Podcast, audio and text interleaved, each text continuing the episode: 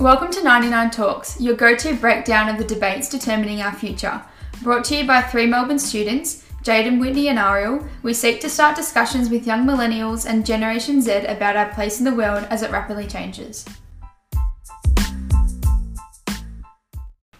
We would like to open this podcast by acknowledging the Wurundjeri people, traditional custodians of the land on which we are recording this episode, as well as traditional custodians of the land throughout Australia that you may be listening on. We pay our respects to elders past and present and extend that respect to Aboriginal and Torres Strait Islander peoples listening. Hello and welcome to another episode of 99 Talks. Look, I'm going straight into it. Can you hear the excitement in my voice? We have a microphone. This is incredible. I can't believe we finally got here after all these weeks on using AirPods and Apple earphones, and it was just an absolute mess. mess. It was a yeah. mess. So we've we've done it. We're so excited. It's also our 10th episode. And another milestone, it's our first time recording in person because we were using our phones. Yeah. It's very Yeah. weird because I can see everyone's reaction to what I'm saying. The pressure's really on, even though it's just Whitney and Ariel, but I'm very excited to be doing this in person. It's great. So much eye contact, it's weird. It is, it's like not, not used to it. We even managed to socialise beforehand, so it's really nice. We've actually spent almost two hours just playing with the um, microphone and chatting. So, um, not the most efficient, but you can tell that we're excited. So, yeah, here's to the 10th episode, our first time recording in person, and a microphone. How exciting. All right. So we're recording here on the 16th of December. We're just at the beginning of summer. We've had a few really warm days here in Melbourne. I know today was quite nice and sunny and warm. And I don't know about you two, but I'm getting minor flashbacks to last summer where we had some really warm weather and unfortunately over the Christmas, New Year's, early January period, there were some severe bushfires around in the summer. It was called the Black Summer, given the amount of bushfires that Australia did have. And it just sort of reminds me of like the discussion about climate change that we had, you know, up and around those bushfires. And I know that a lot of politicians, they always said now was not the time to discuss climate change. And I mean, we're a year on from the bushfires. We're looking like we're having a wetter than average summer this year. So hopefully no bushfires. So I feel like now we can talk about climate change. And also, the time to discuss climate change was about 20 years ago, to be frank. Like, we've had so much devastation since. Um, I just really find there's, there's no point putting it off.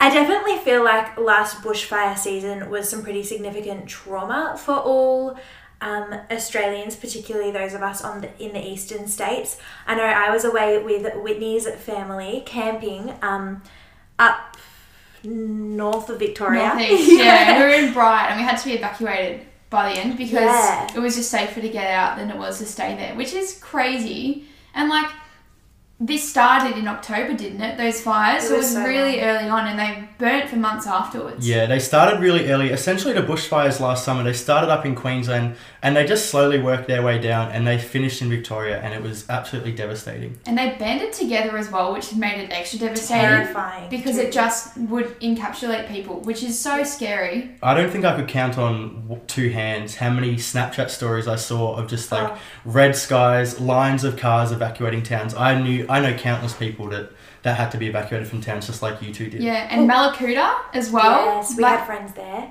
Yeah. Well, Jaden and I also had to leave. We were at Falls together, Falls Festival in Lorne, and we had to evacuate that. But what I was going to say about. I'm gonna cry. yeah, we're still sad about it, and now we're looking to a New Year's with no falls. It's kind of sad. But um, what I was going to say about Bright is I just remember waking up on New Year's Day, and Whitney's dad had the TV on in their camping setup. Um, he had the news on, and we were watching um, the chief commissioner of the New, New South Wales Fire Service crying and talking about the death of these firefighters.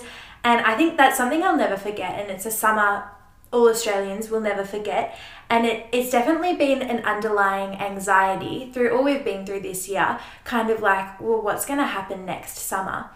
Uh, we have a friend who works at the CFA, shout out. We've talked about it before. Yeah. But she, she said it looks like more of a grass fire, small season. So, yes, it is time to talk about climate change. I think one thing that's interesting, just talking about that trauma we've kind of been through as a nation, is that 8 in 10 Australians fear climate change will cause more bushfires and they want a transition away from coal. That's a headline from SBS News, uh, an article written by Evan Young, and it refers to the 2020 Climate of the Nation snapshot, an annual survey of 2,000 voters by think tank the Australia Institute. Climate change has also been floating around the news cycle lately because uh, there was a United Nations Climate Summit on the weekend, and we have more to say on Australia's involvement in in that a little bit later. More like lack of involvement. Exactly. Yeah. So the United Nations had recently urged countries to declare states of quote unquote climate emergency in order to spur action to avoid catastrophic global warming. Kind of like with any big problem, acknowledgement is the first step. So, New Zealand passed legislation on the 2nd of December to declare a climate emergency. They committed their public sector to carbon neutrality by 2025, and then this led to a little bit of a spat with Greta Thunberg. She called it out as nothing special and not enough, to which the Prime Minister of New Zealand, Jacinda Ardern, pretty much responded that if it was the sum total of everything they were doing, then it would be worthy of criticism, but it's not everything that they're doing. And she kind of welcomed the criticism and said it's only a good thing that there are people out there continuing to urge ambition and action. I think the way that Jacinda Ardern responded to Greta Thunberg was really something to admire because it shows that she is willing to take on the criticisms and take that in her stride to make sure that New Zealand are striving towards a better and a safer climate future. So it's it's constructive. It shouldn't be seen as a negative thing because at the end of the day, implementing all these strategies are just going to benefit everybody. Yeah, it seems to be the case that typically when politicians have their policies criticised, they go straight to defensive and be like, no, this is why it's yeah. the best, this is why it's the best. And I guess for her to actually take on board what Greta Thunberg was saying and just not completely dismiss it, it shows that she's a much more constructive leader and willing to take on other ideas. I also noticed when I was looking it up, all the headlines were like Jacinda Ardern and Greta Thunberg's uh, spat over climate change and all these petty little words. Yeah. And then you read the articles, and it's not a spat, it's communication publicly by uh, leaders in different ways in a similar space. And I thought they actually, I mean, Greta Thunberg is like three years younger than we are, and she dealt with it like she's such an adult in this space. And Jacinda Ardern took it on board, and I thought and this is something Australia's politicians are guilty of on all sides is that they do get defensive and they say, well, we do this and we do this, and it's all transactional and measurable, and it should just be an open conversation because this is the future of the planet that we're talking about. Yeah, and the fact that she even, I guess, gave validity to Greta's opinions, given how young she is, she could have just as easily dismissed her as just a child, etc., etc., which many world leaders have in the yes. past. So, I can just imagine like even Australian politicians absolutely give her the time of day because of her age, and like that's very mm. ageist. She has a lot of experience. She's been advocating for this for a very long time. She's very knowledgeable. So take what she has to offer on board and help that influence your decision making. Yeah, and I'd say Greta is like a representation of a lot of young people and what they yeah. believe in regards to climate change. And also not to strike somebody down because they criticized you, but to commend kind of that they are willing to criticize you in the first place. I thought I did reflect that perhaps some of the media outlets, I'm terming it a spat and things like that, could be a little bit of a, a women in a cat fight kind of situation. Mm. And she dealt with it in a very women supporting women way. I'm not going to strike this younger woman down. I'm going to say, yes, she has a place to say this, and I have a place to respond. So, yeah, I thought that was a really admirable conversation that was publicly witnessed.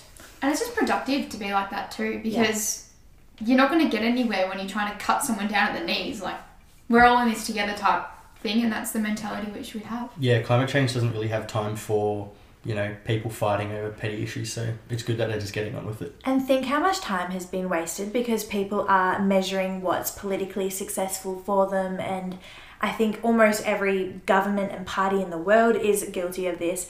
And yeah, so absolutely, it's time to get on with it. And on that note, like I said, there was a climate summit last weekend where the UN Secretary General warned that the world is heading for a catastrophic temperature of a rise of more than 3 degrees by the end of the century unless all countries declare climate emergencies. To which Australia's Resources Minister Keith Pitt He chastised this a bit on ABC Radio on Monday as an inconsequential grand statement. He said, It's about outcomes, it's about a plan, it's about knowing where we're going and what it will cost, and it's about delivery.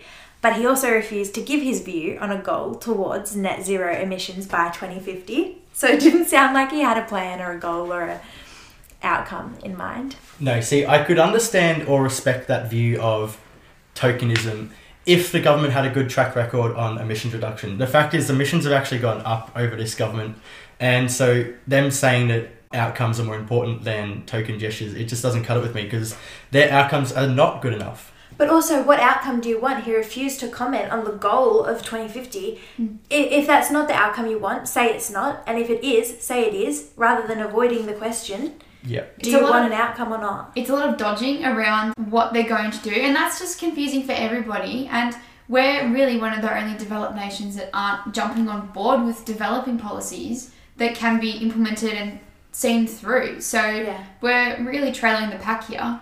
And Greta Thunberg is right in that countries are declaring it and then perhaps not following through as well as they should. But we haven't even declared it an emergency.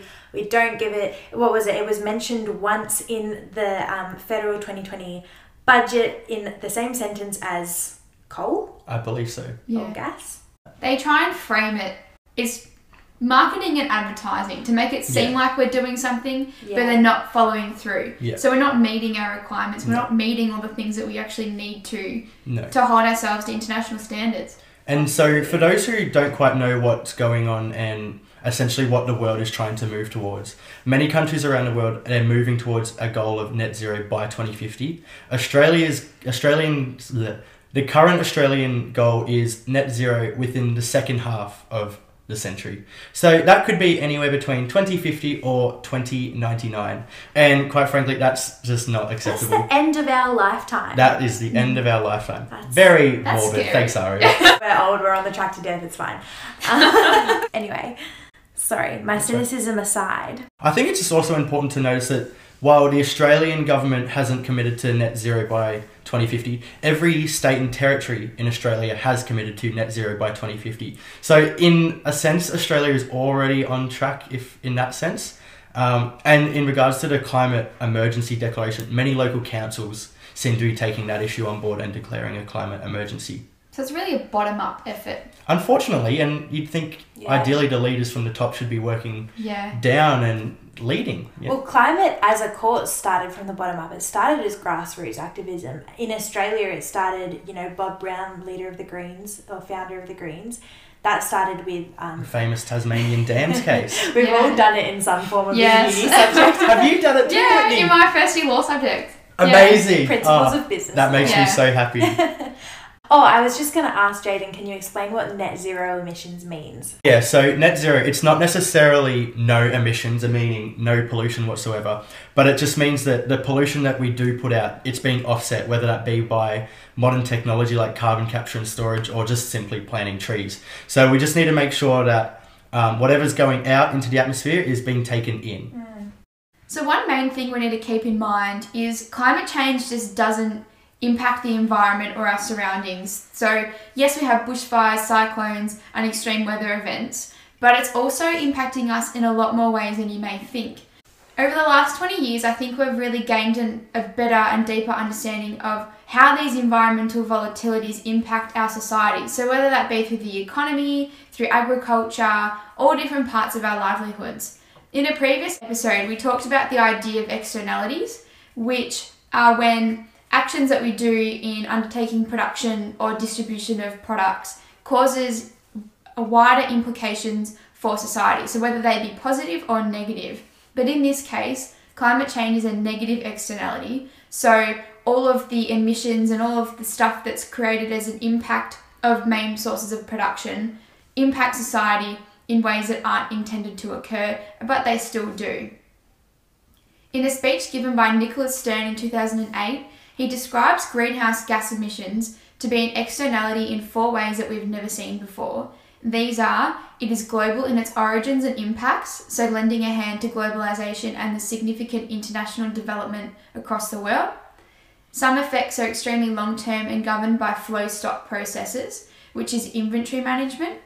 So the more that we produce and the more that we have to replenish our stocks in businesses, the more these effects are going to occur. Number three is there's uncertainty in the steps of the scientific chain. And number four, the effects are large and potentially irreversible, which speaks for itself. So, this main issue with externalities is that it can be difficult to hold those who created the loss accountable and consequently make them pay for the impact. So, if we think back to the carbon tax, there was so much pushback for this both within the government and the opposition and the industry because people didn't want to be held accountable because they didn't want to endure the additional costs despite what their actions were causing. I also think it caused a lot of division just in the general public because they didn't want to be held accountable for what their consumerism was causing as well. So it was really widespread and in multiple ways. Yeah, I think I could talk heaps about this carbon tax because I was really, weirdly passionate about it. At but 12 I think years old. I literally was. I really was. I still remember some of the discussions I used to have. But I think a lot of the carbon tax came down to the way the liberal opposition at the time sold it. It was sold as like like it would be the end all to your daily budget, but in reality, it was a tax on the top 100 biggest polluters and those at the bottom of, of the income spectrum actually got compensated for it through their Centrelink payments. So, look, it didn't work. It didn't last in the end, but I guess there's there's not much of a desire to be held accountable for polluting the earth, which is strange because I feel like many people would agree that littering should, in you know, result in a fine, but apparently not releasing harmful gases into the atmosphere. It's really interesting dynamic because you have this opposition who was so passionate about not passing this legislation because it was not in the best interest of the voters who vote for them. So they were looking after their voter base, but at the expense of that, you're ensuring that all of this harm is done to the environment. So really, you still are hurting yourself. And the redistributive effects of the tax, so people that were going to be on Centrelink are going to get paid more, that's a positive thing to happen. And so we should be encouraging that type of behaviour, but we haven't. So it's really like a double effect of what is happening to the wider part of our economy and our livelihoods. Yeah, absolutely. And if anyone looks over the last 20 years of Australian emissions, you see the exact period where the carbon tax was in place and you see emissions going down. Mm-hmm. And in 2014, when the tax was repealed, you see emissions go straight back up. So we knew the tax worked, and but unfortunately it didn't last. And I think that might be an interesting thing to share on our Instagram page because it's such a stark contrast between when the tax was in and was not in place. Just imagine where we'd be now. So the carbon tax came into place when we were 12 years old.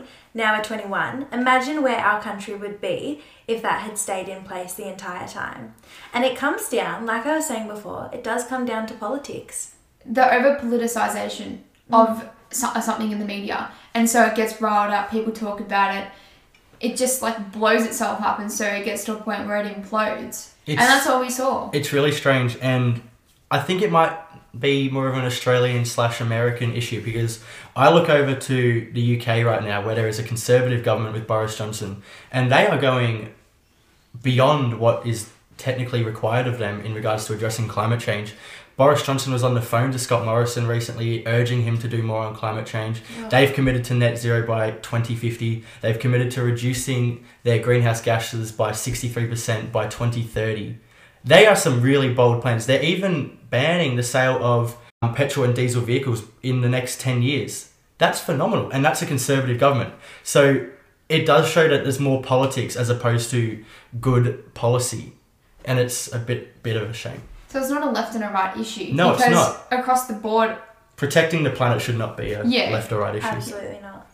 And both sides of the spectrum have fallen short at different times. Yeah. So I would much more I'd be much more open to a discussion in regards to how to address climate change as opposed to the debate that we seem to have yeah, as opposed to the debate that we have here in Australia, which is whether we should address climate change. Which clearly it does. Like, we've just come out of the worst fire season that we've ever seen before um, we just, which we just discussed, plus everything else that happens. We're a nation built on agriculture and industries that relate to all of that. So why aren't we doing more about it? So moving on from our discussion then, we can also break this economics of climate change into three more categories um, which dictate this whole kind of area of study. So, the first one, we have direct monetary consequences of more extreme weather events. The second one, failure to recognise the economic consequences of climate change and maintaining appropriate responses related to capital investment in Australian industries. So, this basically relates to our reliance on foreign capital and borrowings. So, we are a net lender, we tend to borrow money to make sure our economy continues to grow. And because of this, we may see a withdrawal of capital, which would be detrimental to our industry and related asset values. So, in the first episode, we talked about this concept of a sudden stop. So, where you reach a certain level of debt that you've taken on, or certain economic or environmental circumstances, the people that lend money to you might just withdraw that, and then you're kind of left in the lurch. So, this may happen if our if our lenders don't believe that we are maintaining our targets or whatnot. So they do have the ability to just withdraw whenever they please. Also, under this bracket, it would allow us to stay in line with foreign nations who have committed to applying climate risk assessments to their decision making. So, right now, we clearly don't make any kind of formal acknowledgement or we don't do that enough. So, that's why we're kind of seeing that we're in these situations where maybe we're building a new gas plant. Well, is that really appropriate given that we should be moving to renewable technologies. So this ongoing impact assessment isn't continuing to happen. And the third one, moving to a less carbon intensive industry and energy sources within Australia.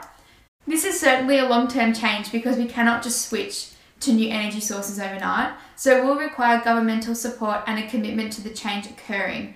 As we just mentioned before, in the budget that was released earlier this year, the government did label solar and wind energy technologies to be mature and no longer requiring government support.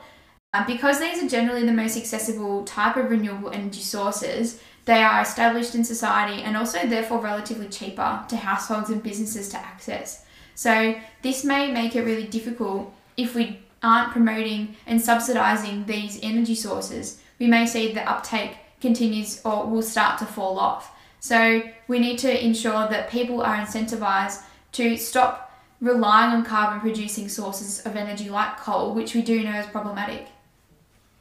It's really strange. I know we talked about this in an earlier episode, but the fact that wind and solar are classified as mature and so don't deserve government support, but gas is getting government support, and that's probably a lot more mature than wind and solar. Yeah, and even coal, like all the subsidies they give to businesses there, it's it's a bit of a cop out, and I think that just kind of shows a little bit where the government is at in terms of climate policy and environmental policy, and that's the kind of almost culture that we need to change that we need to start shifting what we can produce and supply to the world too because other nations are changing. So we have to keep in line with that. And we are a nation built off digging stuff out of the ground. Mm. so if we no no longer have demand for it well then what are we going to do?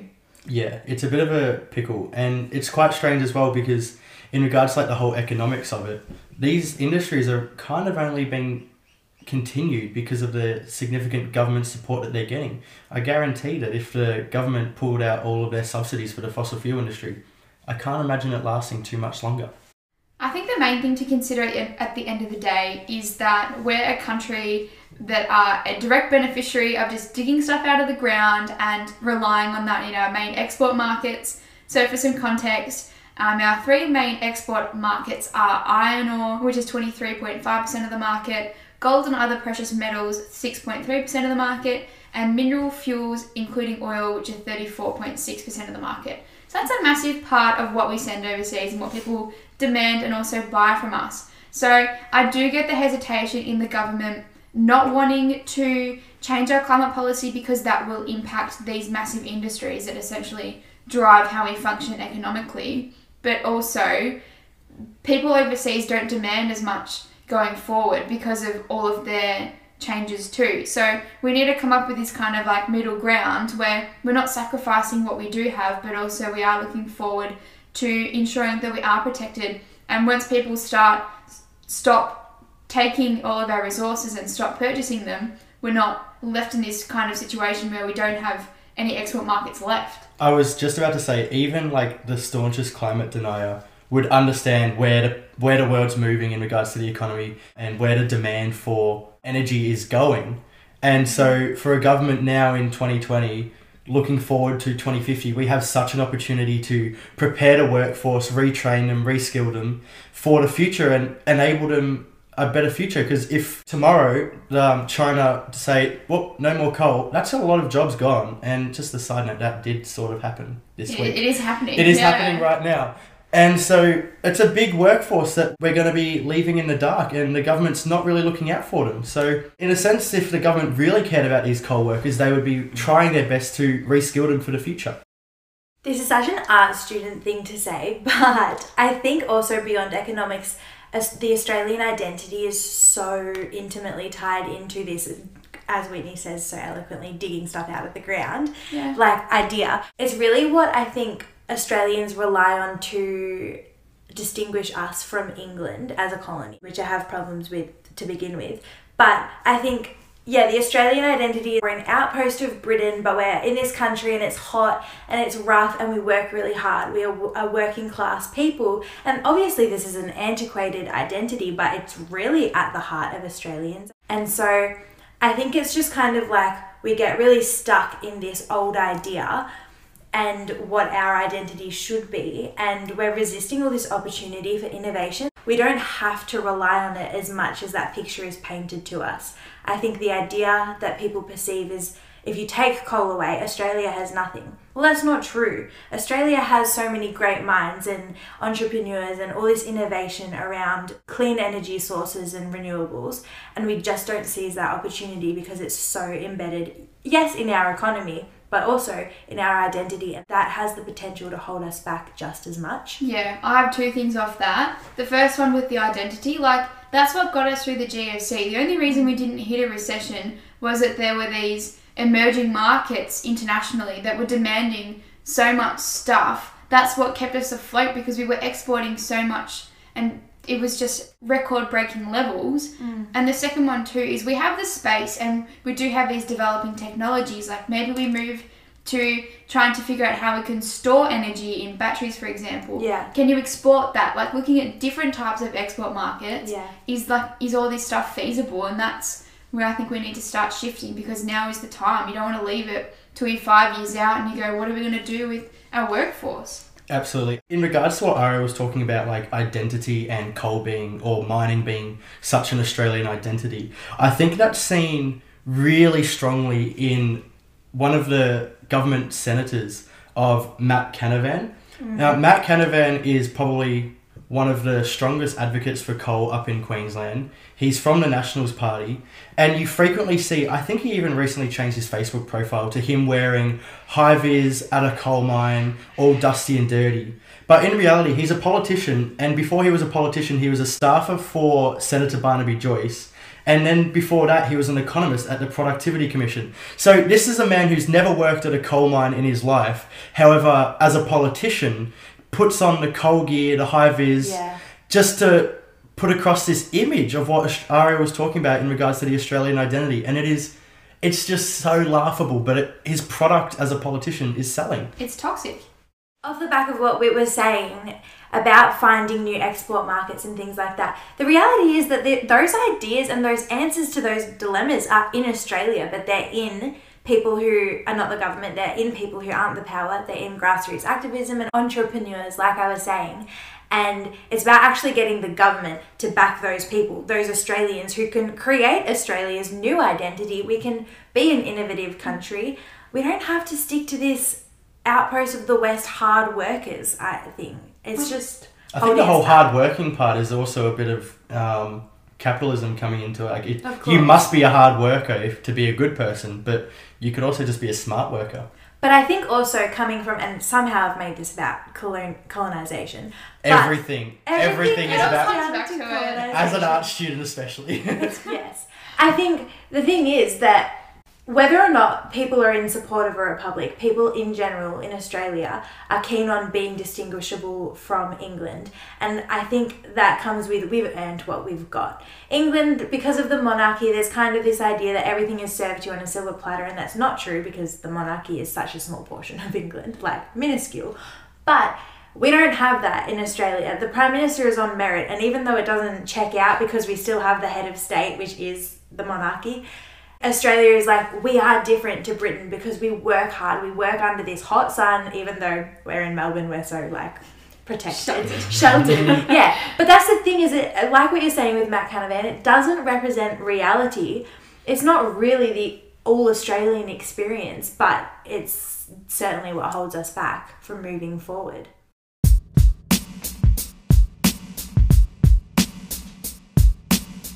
So, moving on quite abruptly, something completely different, but back to a favourite topic of 99 Talks. I'd say climate change and the American election are our two biggest. Yeah. driving forces of this podcast. Uh, yeah, certainly in 2020. There's so, a lot of passion behind those two topics.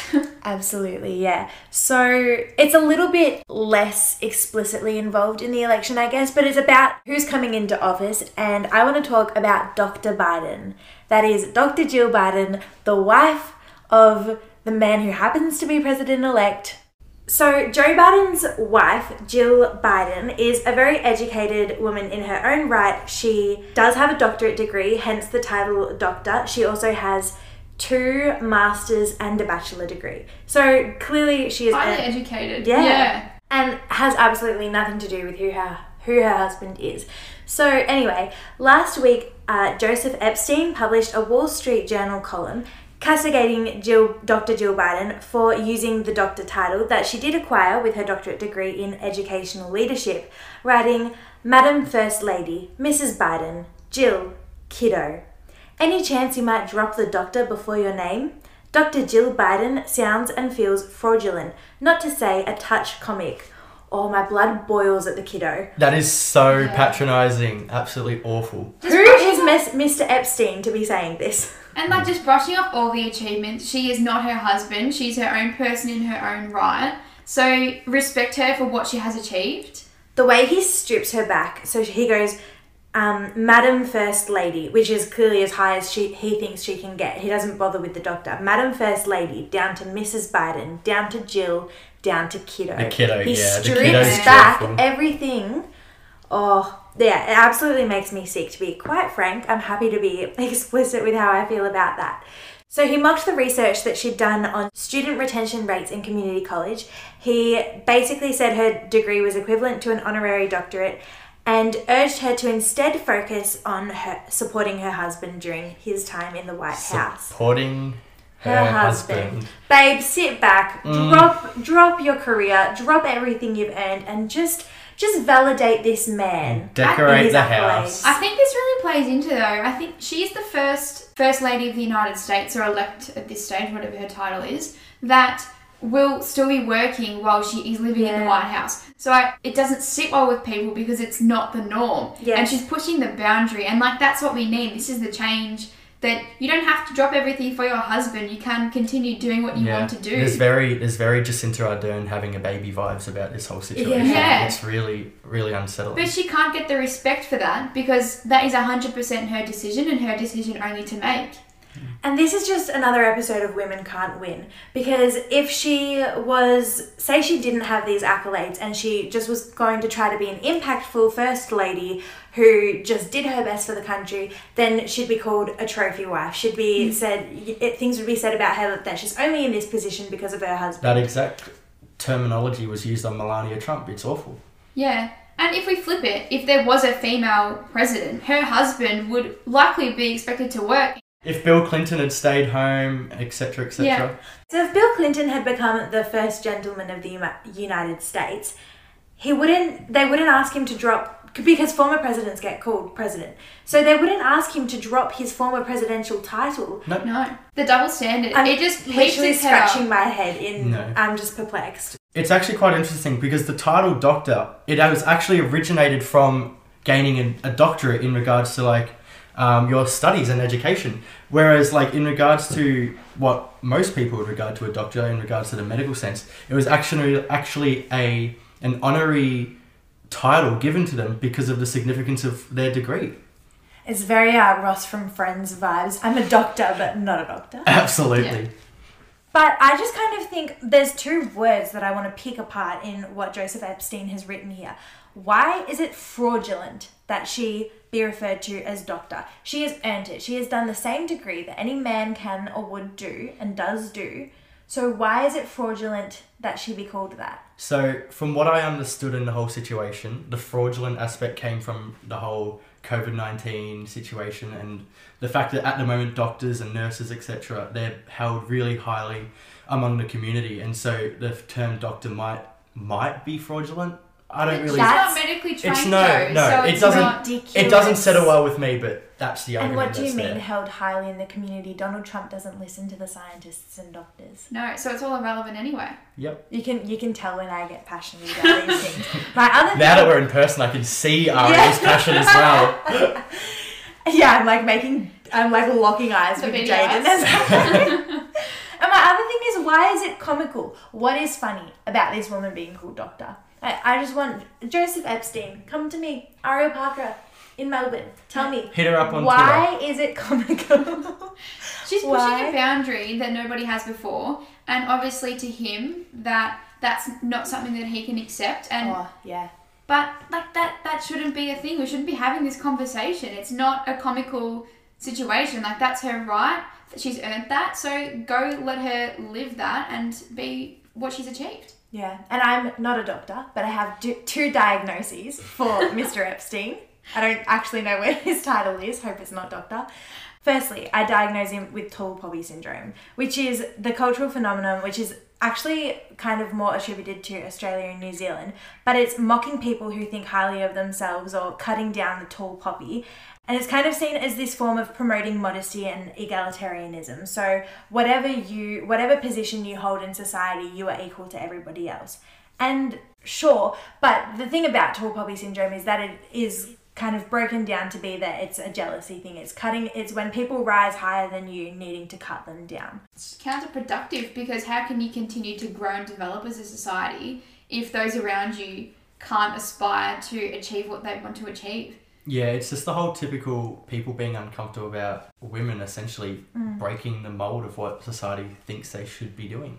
But we should be making them uncomfortable because otherwise we're going to end up with this deeply rooted situation where we don't we don't have a space in society and we're not welcome because we're not given the time and the place to rightly take a seat at the table. Yeah, Yeah. well, people like Epstein should be uncomfortable because it's the women for the last thousands of years that have been the ones that have been uncomfortable. So the tables are just turning, and he's clearly a bit Yes. uncomfortable about If you're uncomfortable with that, that's your own problem. But Yeah. also, it's good because discomfort is where growth comes from. Anyway, my other thing to kind of diagnose him with is basically the male American ego. And I mean, I don't mean to generalize, but I just want to kind of backtrack to that ongoing conversation that we're having on this podcast about masculinity. And kind of, I think there's this, yeah, there's this ego, and particularly in Americans when it comes to the presidency, like they hold it on such a pedestal that if anything threatens it, then they kind of come out to bite. But it's what they see it as and what they see it being threatened by because it's only ever, the presidency has only ever been a man. So when strong women rise to stand next to the presidency, I feel like, and this is my speculation and my analysis, I'd love to hear what my dad has to say about it. But I just, and I'd love to hear what anybody has to say about it. But I just feel like it's kind of this, yeah, this intimidation that somebody who is not subservient can stand next to the president of the United States. And she's not just there to support him in his role and validate him and back him up, but she will be doing her own thing in her own right while he's in the White House. Yeah, it doesn't settle well that she's not going to be a figurehead. But I did watch this video that had it was a reflection of um, Obama's time in the office, and it was a it was Michelle and Jill in the video, and Michelle was praising Jill for when they would go places. She would sit on the plane and she would mark stuff, Yeah. like she Okay, would still continue yeah. to do her job. So if she could do it then, as when um, Second lady. yeah, well, why can't she do it when she's first lady? There's Yeah. no difference. Yeah, absolutely. And on that, Michelle Obama did write this massive Instagram post, which was great. There was a lot of backlash. So I'll start with kind of, yeah. So, in looking at the public discourse around it, I'll kind of start with Michelle Obama. She wrote a lot on Instagram, but the final paragraph that really resonated with me was she said, and right now, we're all seeing what also happens to so many professional women, whether their titles are Doctor, Ms., Mrs., or even First Lady. All too often, our accomplishments are met with skepticism, even derision. We're doubted by those who choose the weakness of ridicule over the strength of respect. And yet, somehow, their words can stick. After decades of work, we're forced to prove ourselves all over again. And this kind of ties into imposter syndrome, which is something that I think a lot of a lot of people experience. But I know through talking with um, my female friends as we kind of grow in our careers or we get into certain degrees and things like that, imposter syndrome is something that is spoken of between women a lot. Particularly in the professional services, I think you just can never prove yourself enough. And sometimes, if you prove yourself enough, then there comes to be consequences because you're too autonomous or you're too outspoken or your personality is too big. That is exactly what we're seeing here, and it is what Michelle Obama has articulated here. Yeah, I literally experienced that with an email signature this week. So yeah. it's in the littlest of things that it pops its head up. I always, even just in school, when you'd get like a student leadership role, you'd be like, well, I don't deserve this. And then it, and I think that's a general experience, but then particularly I find you can look at female politicians and they're just held to different standards. And it's a conversation we've had before. Some other backlash, which I thought it would be good to just kind of look at, is that the president elect, so Joe Biden's communications director, which also the Biden Harris team have the most diverse it's uh, fantastic. Mm. Yeah, like it's teams really behind them, their communications team, etc. You can look at Kamala Harris's Instagram, I think Joe Biden's as well, mm. and they have like team photos of everyone, and it's super diverse, and there's lots of women, which is great. Um, so yeah, Joe Biden's communications director Kate Bedingfield tweeted what patronizing, sexist, elitist drivel about Epstein's column. The daughter of Martin Luther King Jr. tweeted in support of Jill Biden. She reminded people that her father used the title doctor despite not being a medical doctor, and she added, and his work benefited humanity greatly, yours does too. And that goes back to what Jaden was saying about perhaps it's about the medical thing yeah. behind it. Is just because it's not medical doesn't mean it doesn't benefit humanity greatly. And you can see that in COVID and leadership is that we've got all this science, and all this medical research, but it doesn't matter if the person at the top doesn't also back that up. So it's benefiting humanity is not limited to um, medicine. Also, Jill Biden herself replied in a tweet on Sunday saying, Together we will build a world where the accomplishments of our daughters will be celebrated rather than diminished.